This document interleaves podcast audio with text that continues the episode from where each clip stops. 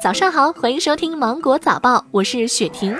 从八月二十一号开始，我国告别了三伏天，但南方地区高温依旧坚挺。湖南、湖北、重庆、江西不仅气温高，而且持续时间长，可谓是热得最厉害。南昌、武汉、长沙和重庆以及广西多地几乎天天花式备考，甚至立秋之后，湖南、湖北、江西、贵州和四川等地高温日数都达到了八到十天，日最高气温达到三十七到三十九度。湖北、重庆局地最高气温达到四十到四十二度。那为什么今年南方高温超长待机呢？专家分析，目前全球正处于气候变暖的大背景下，再加上南方地区副热带高压偏南偏强，强势盘踞在长江。中下游地区，在这个巨大的暖气团控制下，造成高温难以消退。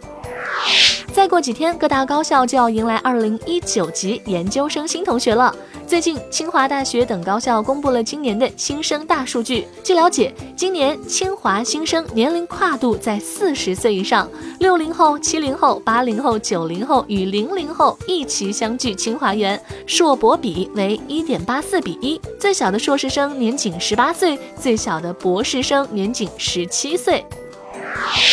今年秋季开始，北京、上海、天津、山东、海南、辽宁六个省市将率先使用高中统编新教材。昨天，教育部召开金秋系列发布会，介绍高中三科统编教材投入使用以及义务教育三科统编教材全覆盖的工作情况。据了解，高中收入古诗文有六十七篇，占全部课文的百分之四十九点三。这里有一部分是课文，有一部分是课外古诗词的诵读。如果按纯课文来算，古诗文占了百分之四十二左右。而针对背诵问题，普通高中语文教材总主编、北京大学温如敏教授说，高中要求背诵的古诗文是二十篇，如果以三年来算，平均每个学年是背诵六七篇，并不是。是很多。今年国庆假期，全国共接待国内游客预计将达到八亿人次。携程一份预测报告指出，目前已经有不少人预订国庆旅游产品，有百分之三十一的游客选择了四到六天的行程，超过百分之四十的游客选择了七天以上的行程。目前国内报名最热门的跟团游目的地分别是兰州、西宁、乌鲁木齐、额济纳旗、北京、丽江、昆明、三亚、桂林和张家界。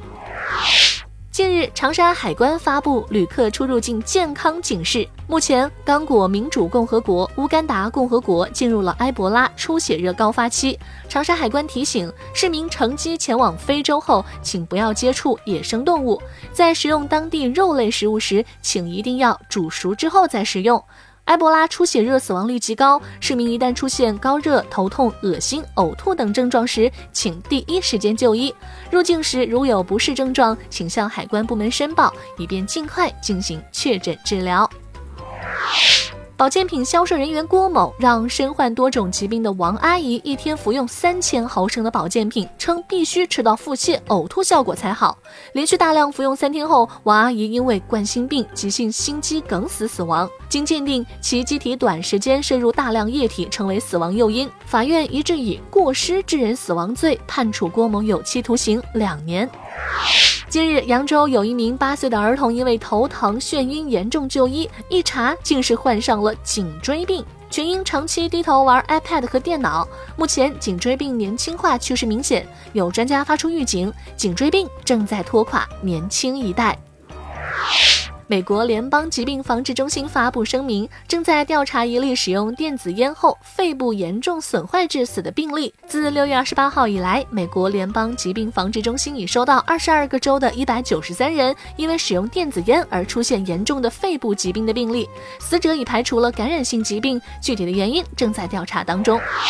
今天的芒果早报就到这里，我是精英九五电台的雪婷，祝你度过美好的一天，明早见。